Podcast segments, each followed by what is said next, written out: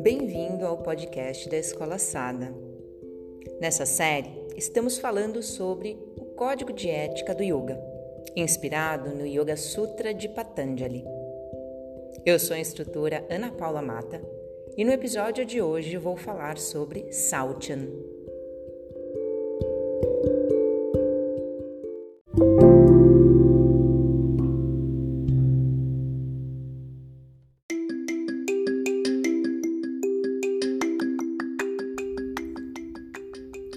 A sexta norma ética do yoga é Sauchan, a limpeza.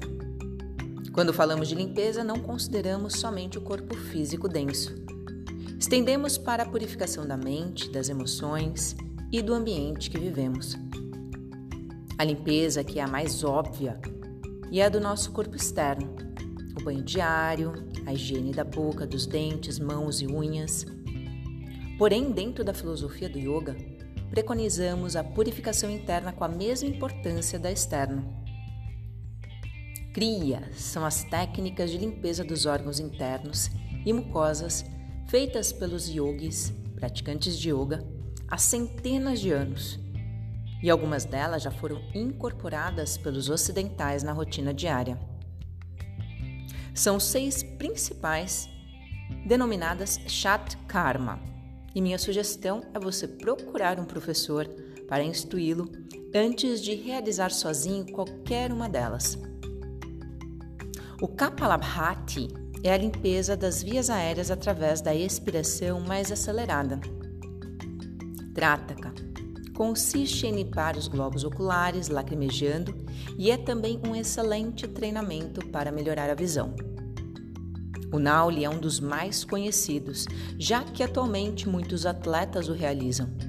São as técnicas de limpeza dos intestinos e órgãos abdominais por massageamento, feitos isolando-se o grande reto abdominal e movimentando-o lateralmente, de forma a estimular o peristaltismo. O dialanete também é uma técnica bastante utilizada e consiste em lavar as mucosas nasais utilizando soro fisiológico ou água mineral morna e levemente salgada. Dhauti é a limpeza do esôfago e do estômago com água morna. O Bhasti ou Vasti é a limpeza do reto e do cólon com água. Assim como cuidamos da limpeza através de diversas técnicas já citadas, também devemos considerar aquilo que colocamos para dentro do nosso corpo a escolha de alimentos saudáveis e a renúncia de substâncias intoxicantes que gerem dependência ou que alterem o estado de consciência, facilitam nossa disposição, saúde e a prática de exercícios físicos e do próprio yoga, já que você se sentirá mais leve e livre. Vamos também ampliar a limpeza para os ambientes que vivemos, nossa casa, trabalho, nosso canto de práticas, tornando-os cada vez mais agradáveis.